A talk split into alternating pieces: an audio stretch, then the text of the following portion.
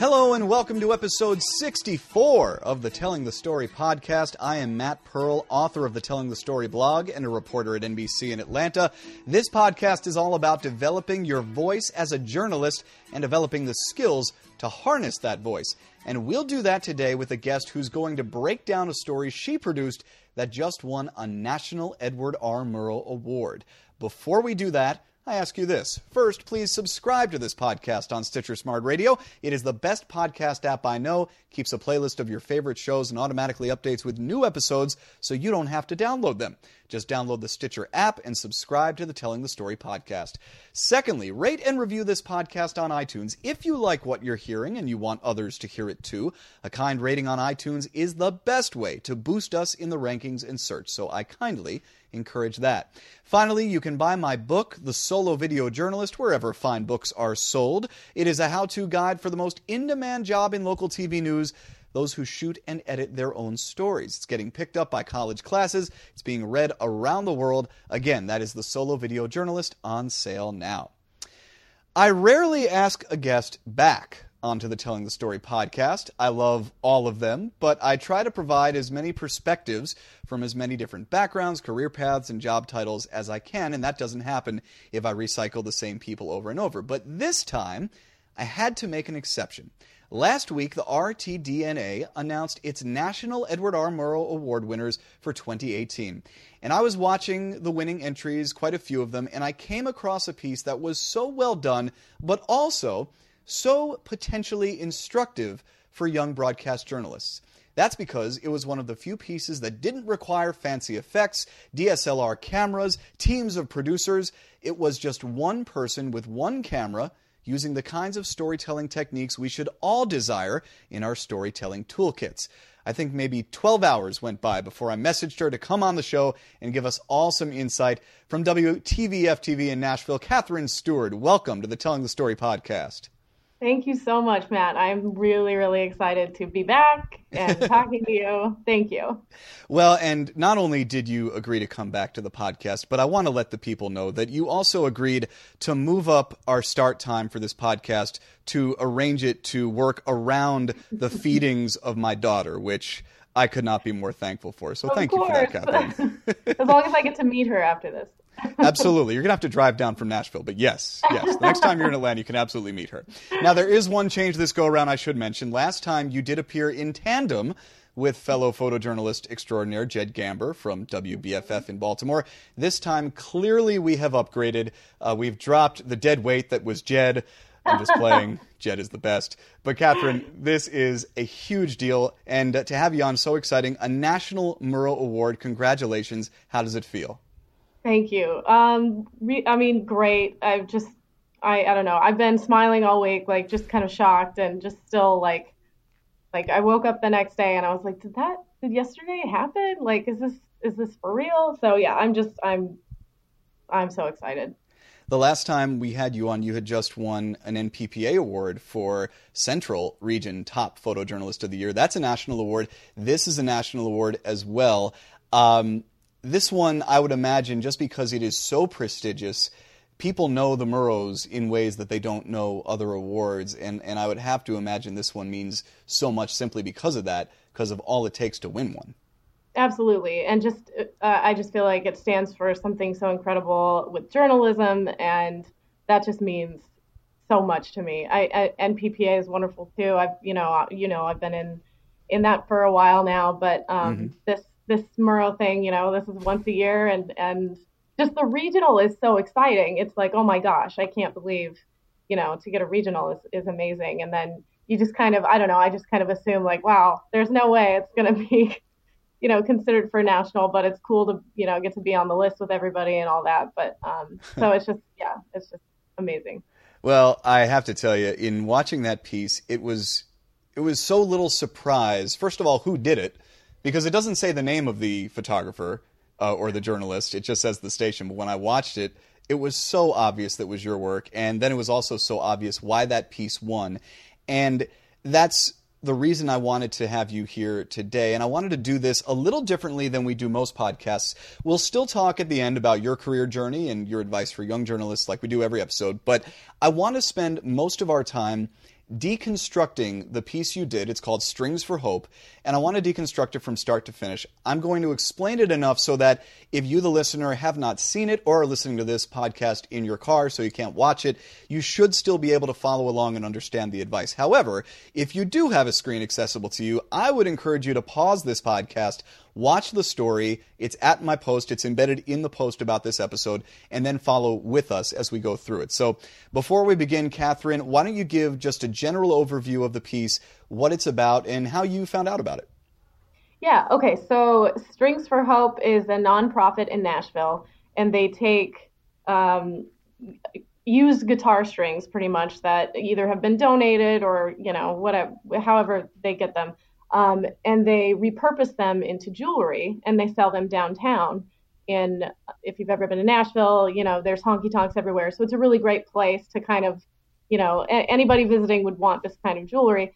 But the great thing is that they have women that have been incarcerated for drug and alcohol addiction.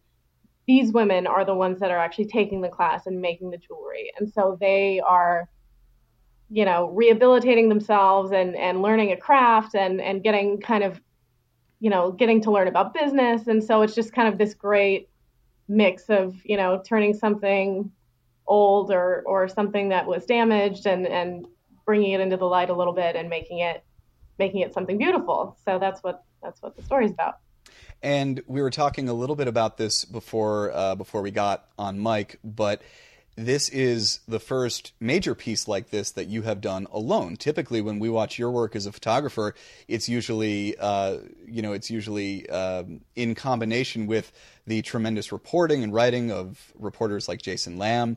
And this one you chose to do on your own as a nat pack, meaning trackless. Uh, you know, pretty much doing this solo. So, yeah. what? Why was that decision made? So actually, this was like a career kind of goal for me. I, I was just at a point where I've seen some incredible nat packs done.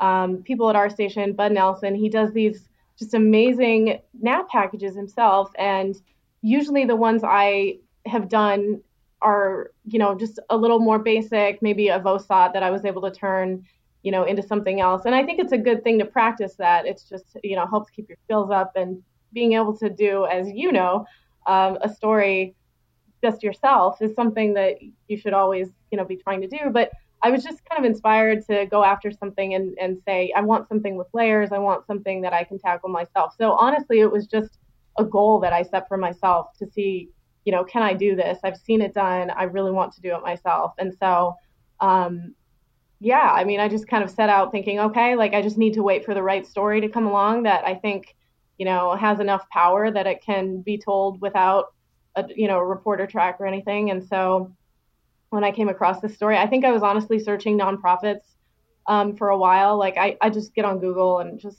search all kinds of weird things around Nashville just to like find out what companies are out there or what things. There's no shortage done. of weird things no, around there's Nashville not. for sure. and we actually we have a segment in uh, at our station called Celebrate Tennessee, and it's it's pretty much just a good opportunity for photographers to go out and do that kind of thing, and it usually celebrates you know nonprofits or things you know good things that are being done around Tennessee. And so when I came across this uh, Strings for Hope Foundation, I was like, okay, I'm gonna I'm gonna try it with this one and, and see how it goes. That's cool. And you won a national Murrow, so not bad. not bad for your first one. It went okay. so let's get right into this piece. So the first eight seconds, and again, if you if you are by a screen, you can certainly follow along with this by watching a little bit as we go. But the first eight seconds of this piece, visually, we're seeing a beautiful time lapse of the sun rising over downtown Nashville, and we're hearing the most pristine audio of a musician's voice and his guitar. So let's start with the visuals. What made you think let's do a time lapse to start this off? Did you did you know you wanted to do that from the beginning? Did you get out there and suddenly make the call? Yeah, not from the beginning. No, I wish I could say I had this like great layout structure of, of how I was going to do this, but it, it, was really with you know, with obstacles coming up and things changing, I just didn't. But um, it was actually once I I had gone and recorded that musician a few times because um, he was playing downtown a lot, and I think it was with with the song he was singing. Um, he said, "In a world that's full of trouble, in a world that's full of pain." It, it, I just thought like that song really represents kind of what this story is about, and these women that have kind of you know, ran into a lot of trouble. So anyway, he he mentions the road, and so I just thought it was such a pretty song. I really wanted to open on it and kind of set the tone for what this was going to be about, maybe foreshadow a little bit. And I wanted to start on downtown, and and just with what he was singing and stuff, I thought, you know, I'll just I'll start with kind of this busy, like you know, these are people that are coming downtown probably just to see the lights or whatever. It, but this story is actually about kind of something very opposite. And so I don't know. It's just in my head. I thought, well, I'll just try to set the tone with this kind of beautiful time lapse and introduce Broadway on Nashville and, and kind of get it started like that, if that makes sense. Absolutely. And something that I think is is important too is that I think a lot of times we go into stories like this and think that we have to have a layout, we have to have it all set up from A to Z. And I actually think that when we do that, it closes us off to the real moments that occur while we're on the story. So I, I when you said that, you know, you know, you didn't get to go out with a layout or anything, I, I think that's a good thing because you can get out there, and especially someone who knows Nashville as well as you do, you probably have a certain instinct for what you're going to find on Broadway and, and the things that you might be able to gather. So you can kind of go off of that instead of trying to heed or uh, adhere to a formula.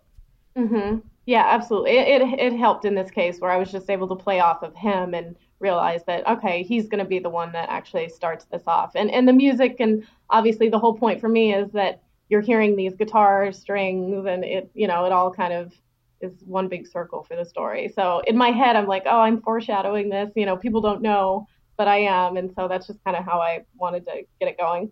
The other thing that I think is so valuable for the solo video journalists out there and for photojournalists who want to take on Nat packs and do pieces by themselves is the idea of kind of writing on the fly. And you mentioned that, you know, he was singing this particular song and you kind of decided in the moment, okay, well, maybe this is how I can structure the piece. And he's talking about the road, and so maybe I can show the time lapse over the road. And I think, you know, when I work with young solo video journalists a lot, they often say, you know, I feel like my time management struggles because you know, I'm shooting it and then I get back and I log it and then I write it and then I edit it and by the time I get towards the end I have no time. And usually the big fix to that and the easy fix is to not try to compartmentalize it all, to write while you're shooting, to get those lines in your head and figure out how you might edit it together while you're out in the field. And that's something you were able to do very effectively right off the bat here. Thank you. And and also, yeah, I mean just off of that is to let like you kind of mentioned earlier, let the moments change what you're doing and, and adapt to that. Because I think if you're too focused on being too structured, you can so easily miss it and realize, you know, in this case, I probably wouldn't have been paying attention to the words he was singing. I probably would have been more focused on just getting sound. So, yeah, I think that's important.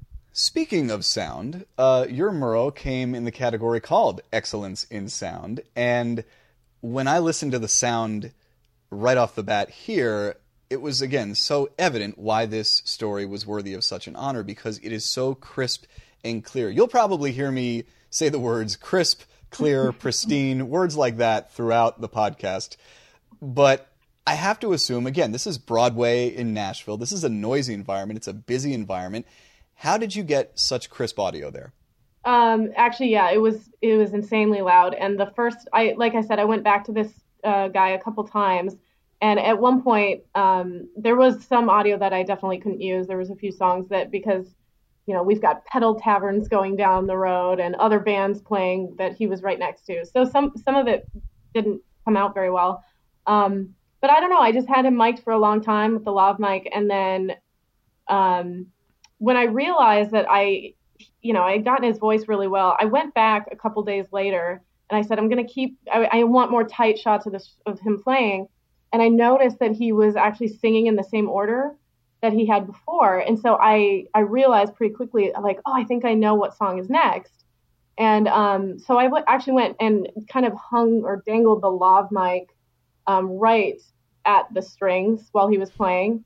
Um, and so it's it was almost in the guitar. And so that's how it ended up um, getting really crisp with the guitar. And because he sang the same songs, I was able to kind of match it up and realize that I had his, you know, face where you can tell he's singing certain songs, and then I also had the hands. So it, I was able to kind of use both of those. That is really slick. So you basically just got an audio take of yeah, that song. pretty much. Yeah.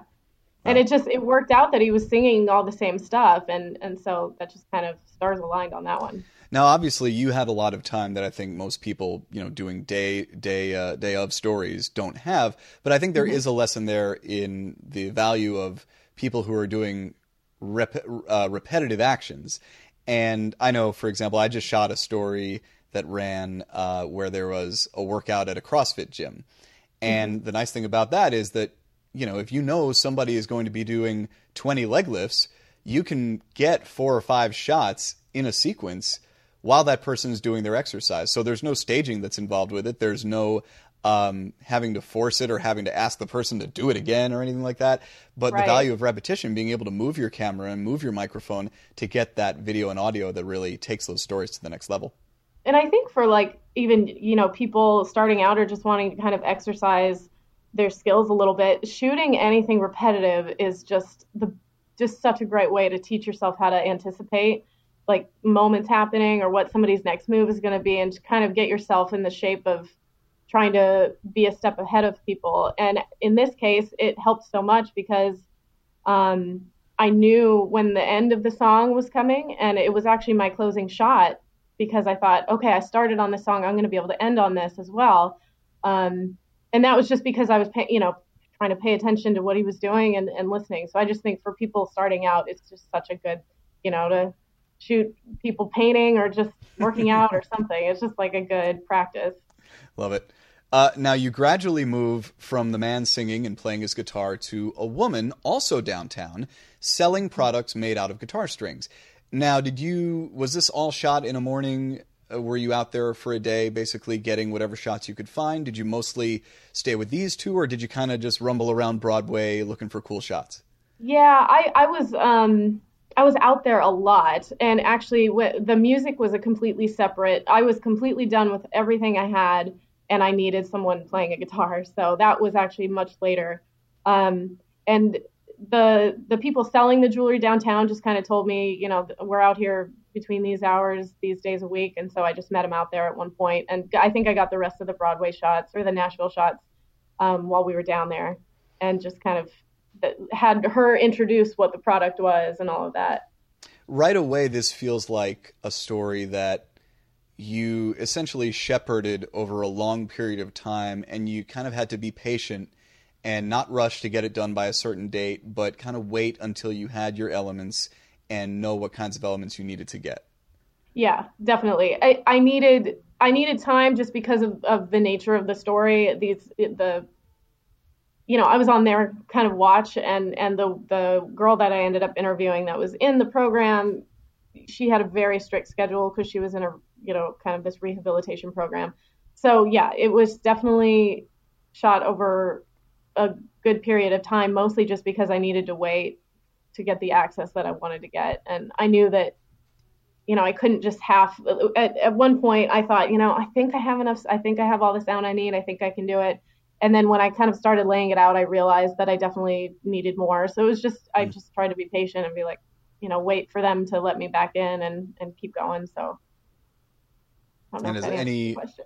oh yeah no it, it did and i think as any you know uh, journalist who wants to tell these kinds of stories will uh, will agree you kind of have to do them on your own time and, and they have to be fueled by your passion or else they probably won't get done and they probably won't get done to the degree that you want to do them now Yeah. i really want to talk about the edit here uh, at this part of the package because there's a lot of layering of audio and it's done so seamlessly and i don't know that i have a specific uh, thing i want to point out about it but i do want to get your kind of just general guidelines for how you layer audio and, and when you know you're doing it right and when you know that it is it, it is making sense and making its point and not getting too much and too convoluted Yeah, I well, okay, I love audio. Like I've always laid it down first. I'll I definitely will make more of my edit decisions based on how it sounds versus how it looks. I, I a lot of times for me the video edits come second.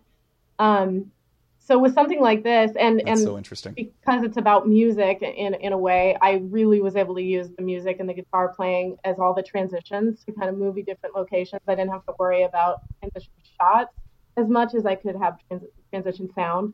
Um, So, I, I mean, especially with a nat pack like this, I obviously really had to just kind of keep laying all the audio down and listening to it and seeing if, if it's flowing or if the pacing is okay. And I don't know, this obviously this whole story is kind of more about the audio and, and making sure I, I got it right. A lot of it is just kind of a feeling like, oh, this either doesn't feel right or it does. And I try to figure out why it does or doesn't. Um, so I don't really have like a specific, you know, this is exactly how I do it, but I just like prioritize audio. I, I always have. I just I, love it. And at the end of the piece, I'll even kind of close my eyes and just listen and make sure it, it sounds right. And um, usually the video and the audio uh, will end up flowing because of that. But yeah, I, I really focus in on the on the sound. That is a tip that I've heard before too. If you have the time by the time you've finished your story, if you're not, yeah. you know, scrambling to make slot at that point, try to listen to it with your eyes closed and see. Especially because not only I think from a just a production value standpoint, but we all have to admit it's probably how a good chunk of our viewers are going to be actually taking in this story because yeah. they'll probably be doing multiple things or they might be in the kitchen or in another room and they they'll be listening before they'll be watching. So mm-hmm. I, I, think there's a lot of value in that for sure. Yeah. Yeah. I I just I, I always tell like I just think people should definitely like prioritize that that audio a lot. I feel like a lot of times it can become maybe something that people don't worry about as much, but um, I just think it's huge. And I, I just feel like people, because they are probably listening to it even more than they're seeing it, they'll hear these if there's a problem or if there's something really bizarre in there or a weird cut. I feel like people are bound to hear it. They might not know why it was weird, you know, a viewer, but I think they'll still know something was off. And so, yeah. So you capture the bustle of downtown Nashville with a steady diet of quick shots and quick cuts, and then you hold one on the start of a different scene, the outside of a building that says the next door.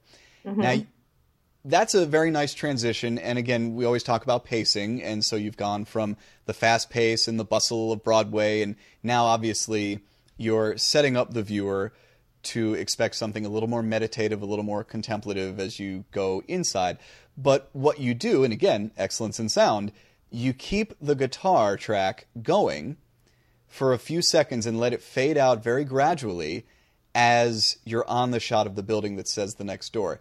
So that's a beautiful transition as well, and something I, wanted to get your mindset on how you layer the audio, not just to match the video of a scene, but to kind of blend and roll into the next scene as well.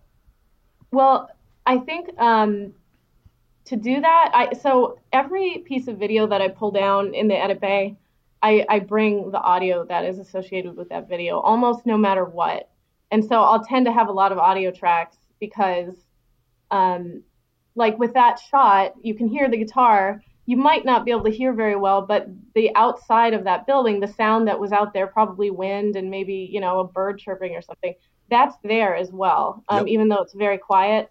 And so I always try to do that with every shot, even if I want something to go longer or, you know, to kind of fade into something else. I still have the audio of whatever shot you're seeing on the screen. I want its like associated uh, sound to be there as well. And so I think just kind of making sure that you keep all of that just because, you know, when, when you see something, when you see the outside of a building, you might not necessarily normally hear guitar strings, but you would hear something. You would hear maybe traffic or a bird chirping or the wind or something.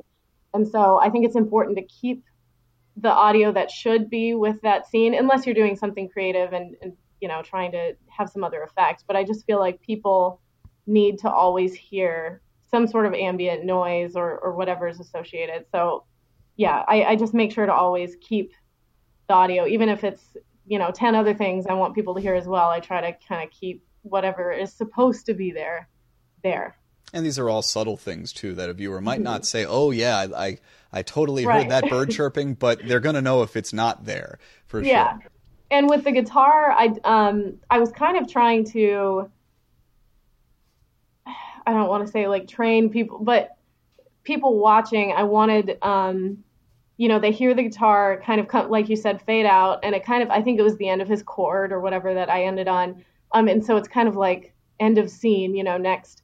And so when I bring the guitar in next, when I'm changing scenes again, I kind of wanted people to get a sense of, oh, when we hear the music come in, something changes or, or, you know, it's a transition. So I wanted to make sure that I was using it, you know, as a transition. There's a great line that uh, that a writer told me uh, about four months ago, and it's just stuck with me as I've been working on my stories this year. Where she said, "You have to teach your," she said, readers, but obviously I think your audience. You have to teach your audience how to consume your story. So if you're a writer and you're trying something a little bit offbeat in your structure and your style, you have to kind of set the tone for that very early and really make it explicit mm-hmm. to your reader.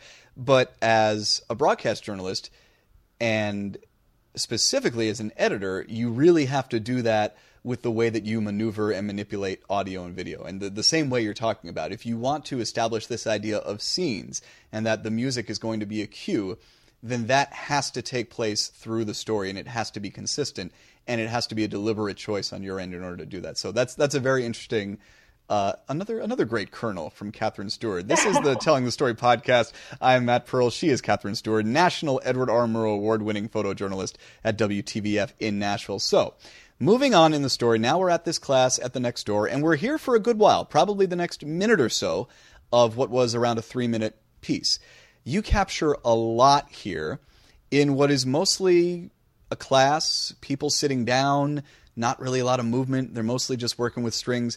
How much time did you have to spend? How much did you move the mic around? Describe your process on, on that shoot.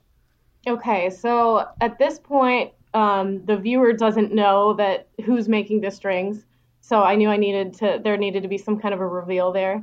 Um, that you know these these women are previously or formerly incarcerated. So I think this class was probably an hour.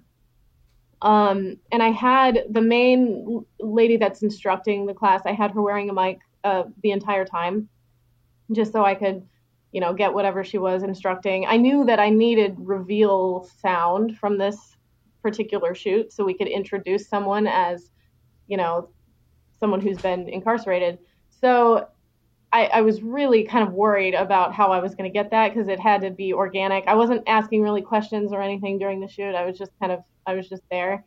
Um, so I had I had another lav on I think two other women at one point that never ended up making it into the story. Really, maybe I used it for Nat Sound or something of them making the jewelry, but um, I just wasn't feeling it with them, and and I didn't think that I was going to get that sound that revealed who, you know who these women were.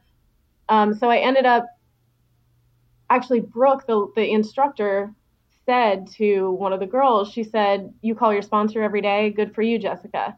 And so right then I was like, "Oh my gosh, okay, that's that has to be the reveal sound. Now I need to mic up Jessica. She's going to be the girl." Um, so I right away I got a microphone on Jessica and kind of got some nats from her about things that you know she was doing or or, or what she was doing with the strings and um, just tried to focus in on her and have have her kind of finish telling the story. So it was just a lot of trying to anticipate or, or just paying attention to what people were saying. And, and as soon as the instructor said that about the sponsor, I thought, okay, people are going to understand that, you know, it's, it's another one of these things where it's not this very blunt line of like, oh, you've been in prison, but it's like, oh, you call your sponsor. And so for me, that's kind of me wanting to train the audience a little bit to be like, huh, why does she have a sponsor? So it just kind of opens it up to keep going in the story. And visually, just a lot of really nice tight shots of the strings, and you stand back and zoom in, so you really crush the depth of field with those shots. It's it's very very nice. And from there, you pop back outside for a few shots where the salesperson of the string jewelry is talking about the individuals behind each piece, and then you go to Jessica, who you mm-hmm. mentioned as being the person who uh, you know, the employee that you decided you wanted to focus on because she was the one who uh, was discussing that with the instructor. And you put her in a different environment and you made sure you did an active interview here, which, mm-hmm. in fact, I think all but one of the interviews, the the only interview that wasn't active was the one with the instructor. Yeah. So, talk about how you set that up for success. Did you know that you wanted to did you did you know where you want to put her? Did you were you only going to do that if it was something that made sense? How did you approach that? So that was actually a little tough um, because it was in this facility. They had pretty strict rules on on what I was shooting and where I was. Um, so they actually told us, you know, this is the room you can have. She she works on jewelry kind of randomly whenever she wants. Um, so I just kind of had her give me a call when she wanted to do it or when she would make it usually from coming home from her other job or, or visiting her kids or whatever. Um, so she called and I was able to just kind of come by and, and kind of get her. I wasn't allowed to be up in her room, which is where she would actually normally be doing it. Mm. Um, so I was a little bummed that it had to be kind of this more generic location, but obviously when you're kind of dealing with something like that, you need to play by their rules. Yes. So they were able to give us this room, and and yeah, she just uh, I, I said just kind of do what you'd be doing with the jewelry or whatever you'd be making, and and I'll just kind of sit and talk and um. So it was able to kind of be a little bit of a sit down interview, just in the sense that she was there, kind of in one spot doing this thing over and over. But um. And she was by herself. Yeah, she was by herself. Yes. Um, but yeah, I just I didn't I didn't want the only time we saw her with the jewelry to be in that class the few days before because I just we just didn't have a lot with her and I just thought if we were one on one it would just be able to open her up a little more and it would be a little more intimate about what we were able to talk about.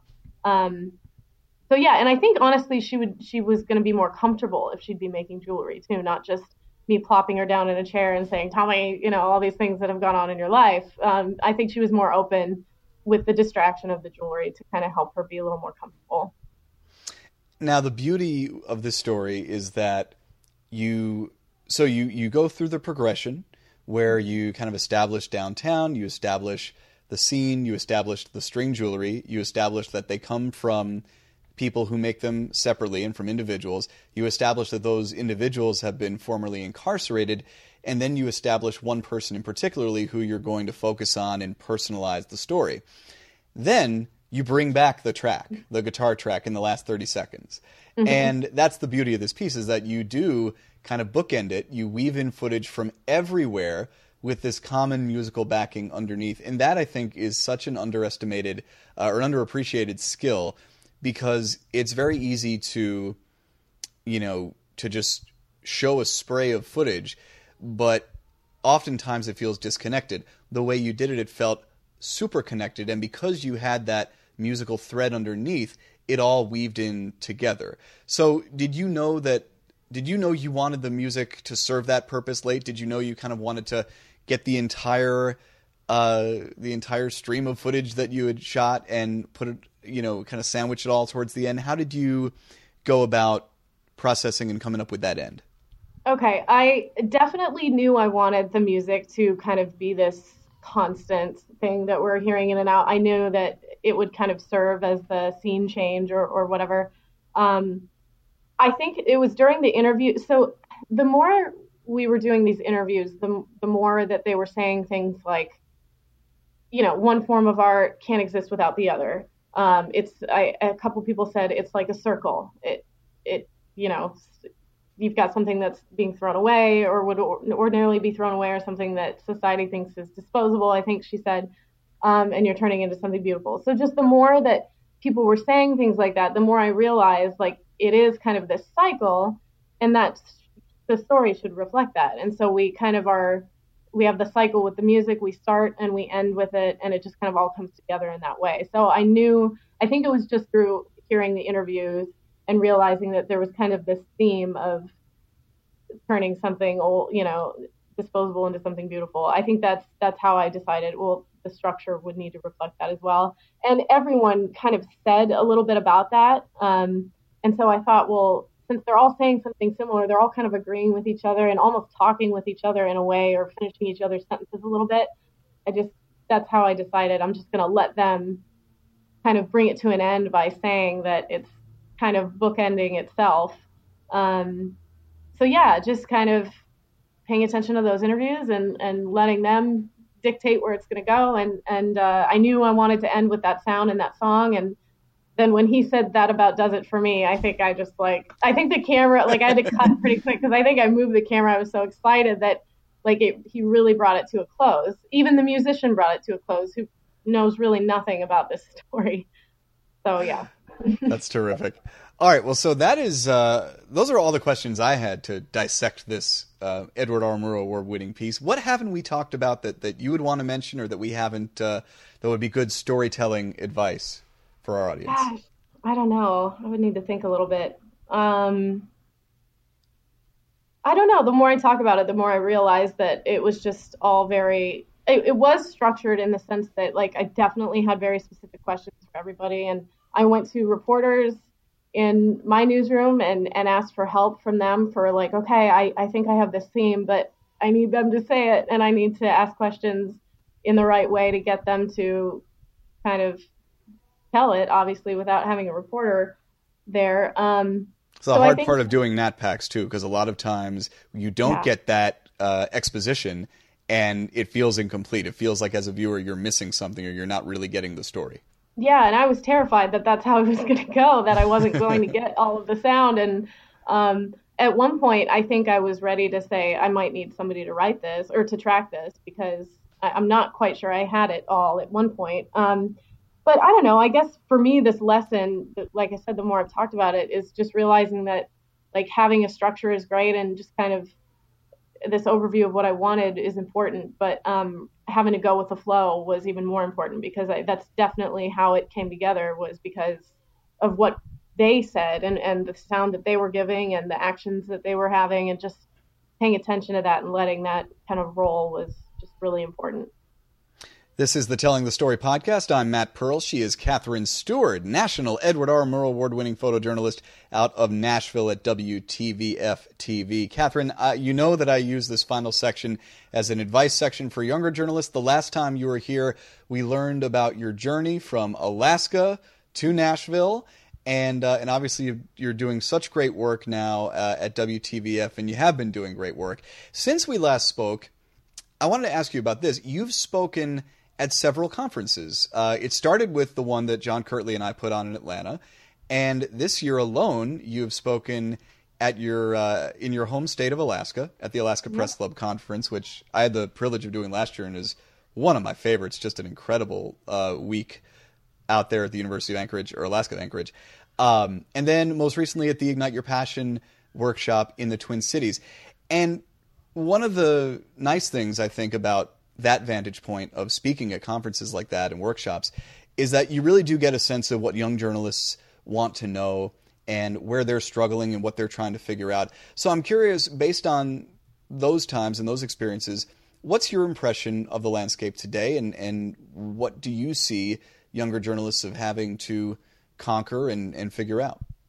Um, well, it's something we actually talked about in the Ignite Your Passion present, er, presentation is how much stuff has changed um, since Atlanta, since we did the presentation there. And I just think that um, workload is becoming with social media and and Facebook Live and all of this stuff. I just think that a lot more is being put on journalists um, as far as just platforms they need to be serving constantly. So I think that it is easy to see that or, or know everything you have to do in a day and kind of be discouraged or maybe think like I don't I don't have the energy um, to go and, and do something like this because I have a lot of other things to do. So I would just encourage people to it's still all about the moments. It's still like even though we have all of this stuff to to think of it more as a a benefit. You know, social media gets your stories out there and more people get to see them and and being able to show people some of your raw now is is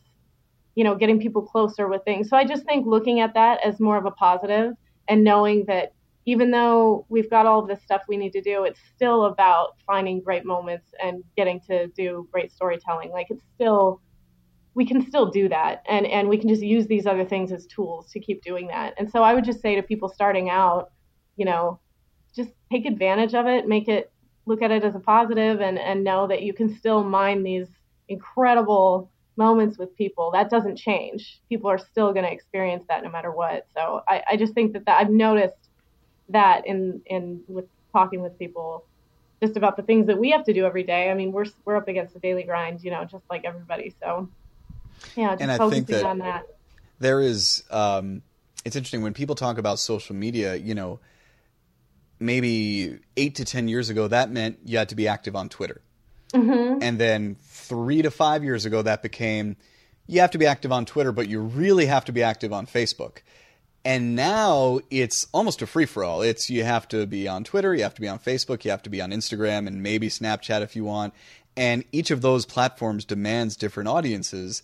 So it really does become challenging. And I think it is tough sometimes to want to focus on moments and storytelling and the kind of things that, that folks like you and I really value when the people who write your paycheck uh, or the people who authorize your paycheck um, don't necessarily value that before they value quantity on social media and you know doing three stories in a day as opposed to one story where you can invest more time. And and I and I do think that is something that a lot of journalists are simply being trained almost by the way that management looks at it to prioritize other things other than storytelling. It, it is a challenge. Yeah, absolutely. And I think that, um, you know, we have to prove ourselves also. We can't expect to, you know, well, I, I think this is more important, and so you need to let me do it. Um, I think that with people starting out, definitely, you know, you have to work to prove why it's important to do that. And I think that I've told people, you know, yeah, sometimes you're going to put your own time into it and, and, and whatever. But if once you start getting more practice and, and you can show somebody who maybe doesn't get it, um, maybe in management, I don't know, it, just any somebody in the newsroom who might not want you to be prioritizing that. If you can show them the product when you have that like really great moment, there's no way that somebody's going to be like, oh, I hate this, you know. So right. I think it's just proving that why it's it's important. Like they will feel something for it, and um, that takes time. yeah, and it's one of those things where you know, I think obviously you, I know I, and and I think most journalists who I know who have ever done a passion project, it has been on their time, at least at the start of their careers, and usually a good chunk of the way through. For for many people, it never stops being something that happens when they have the time for it and and that isn't something that necessarily goes away over time but you know if you can get a job right away where you have the time and and you get to do what you love that's great. But for most journalists starting out in TV it's it's just not going to be that way. And and I think that's what worries me is that people have to have to focus on what's right in front of them and don't get to focus on the fundamentals enough. But I think there's something to what you said about you know doing repetition exercises, taking the camera yeah. out, and you know, and uh, one, we had Michael Driver on a few years ago, another really talented photojournalist, and he talked about the license plate exercise of going out and seeing how many different ways you could shoot a license plate on a car,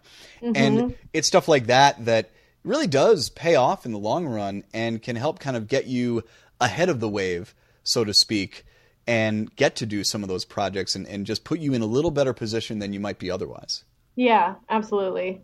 And and don't you know? I would also just say like not to be afraid. I was terrified of this story that I did. I had never, like really? I said, I had never done a nat pack with layers. I think that was the thing I was so scared of, is because I knew I needed something. I wanted to challenge myself to be able to do it just myself with reveals and layers and things like that, not just you know something maybe that was a little easier. Um, so this yeah this whole project was very stressful and scary.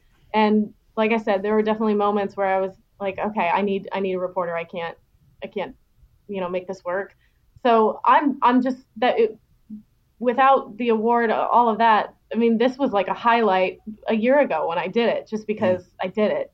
Um, and so just not being afraid to try something different and challenge yourself to to change up your style and and try to go for something that's scary or, or difficult is important it was really important to me and it still is and i definitely need to like look up some stories now and like start something else. I'm i'm not doing anything right now. So i don't know. I think it was just important to say you know what? A lot of people have done these amazing nat pack stories and i haven't. I need to see if i can and also not not to put so much pressure on it, right? Because I mean, when you when you tell me that, I think that's fascinating that that this was a story that that scared you at some point. That there were points where you felt like you couldn't, where you needed someone else to work on it with you. Because from where I sit, following you for several years now, as I have, I mean, it there is no doubt in my mind that this is the kind of story that you could take on with relative ease because you've done you you've got the shooting and editing part of it so down in stories you've done with the past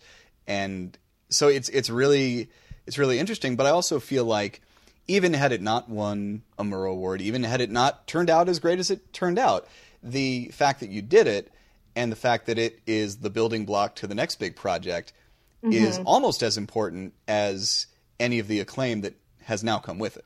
Absolutely. And I needed the practice on on like you're right, the shooting and editing part of it wasn't, you know, wasn't tough, but I needed the practice of interviewing people like that and and staying focused on a theme or a focus myself and not thinking, you know, like, oh, the reporters might handle that a little more than, than I will. Um, so yeah, I, I just think, and you're like the best example of this. It's just like, it's so important to try to do all of that yourself. And obviously I'm not an MMJ and I'm going to stay being a photographer, but it's still really important for me to practice that, that other stuff. And, and it will make me better um, with when I'm when I'm a teammate of somebody's or, or whatever, it'll I think make me a better storyteller. So I think it's it's really important for to try that stuff that's kind of scary. Well, and I've been doing this podcast by myself for five years, and I still couldn't figure out how to get my audio to work for about 10 minutes when we got on the phone. So yeah, it, it, it, never is perfect. yeah, it, it's always a growth process. So, yeah. Catherine, uh, I, I appreciate your time. I always like to end with that famous reporter's question Is there anything we haven't touched on that you wanted to add? I don't think so. I, I think we got it all. Awesome. Well, I'm glad to hear it again. Congratulations. What an honor for you. And Catherine Stewart, thank you so much for joining me again on the Telling the Story podcast. Thank you so much. I'm I love talking about it. Thank you. And the Telling the Story blog updates every Monday and Wednesday. The website is tellingthestoryblog.com. By the way, go back to this Monday's post and take a look at the five lessons I learned from this year's National Murrow Award winners, including the one we've been talking about for the last 45 minutes. Rate and review this podcast on iTunes, subscribe to the podcast on Stitcher Smart Radio, check out my book, The Solo Video Journalist, and thank you for listening to this episode of the Telling the Story podcast. We'll see you next time.